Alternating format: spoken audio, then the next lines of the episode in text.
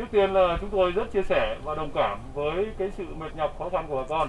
Thế nhưng mà ngược lại thì thứ nhất là mong bà con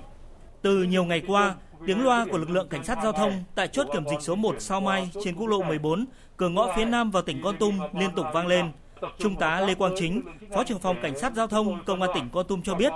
tính từ ngày 24 tháng 7 đến hôm nay, trung bình mỗi ngày có từ 140 đến 170 lượt phương tiện, chủ yếu là xe máy từ các tỉnh vùng dịch COVID-19 khu vực phía Nam đi qua địa bàn tỉnh Con Tum với số người giao động từ 250 đến 350 người. Đa số người từ vùng dịch đi xe máy về quê qua tỉnh Con Tum, nhà ở các tỉnh như Quảng Ngãi, Quảng Nam, Đà Nẵng, Thừa Thiên Huế và đều có hoàn cảnh khó khăn.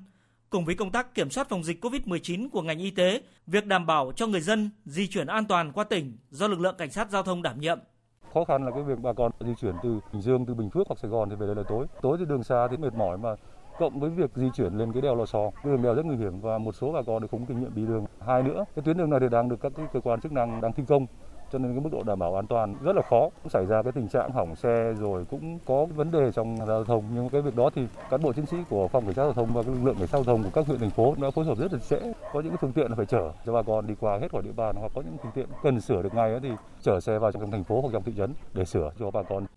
Trên hành trình từ vùng dịch Covid-19 phía Nam về quê qua tỉnh Con Tum, ngay tại chốt kiểm dịch số 1 Sao Mai trên quốc lộ 14, cửa ngõ phía Nam vào tỉnh Con Tum, các lực lượng chức năng của địa phương túc trực cả ngày lẫn đêm để đón người về từ vùng dịch. Sau khi được hướng dẫn nghỉ ngơi tại chỗ cho lại sức, người dân được hỗ trợ nước uống, cơm hộp, xôi bánh mì và được đổ đầy bình xăng miễn phí trước khi tiếp tục lên đường.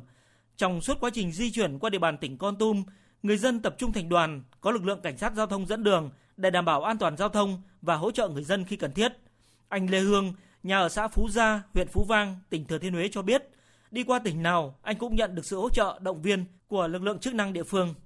Từ chiều hôm qua là 2 giờ chiều hôm qua em xuất phát từ Phú Giáo Bình Dương về thì em đến Bình Phước xong Bình Phước chuyển về Đắk Nông, Đắk Nông chuyển à, lên Gia Lai, Gia Lai ủng hộ xăng, thức ăn nhà về nước uống chuyển về đây. Cảnh sát giao thông cùng tùm ở đây thì có ủng hộ em xăng, thức ăn về nước uống. Trước những khó khăn vất vả của các công nhân lao động, người làm nghề tự do trên hành trình từ vùng dịch Covid-19 phía Nam về quê,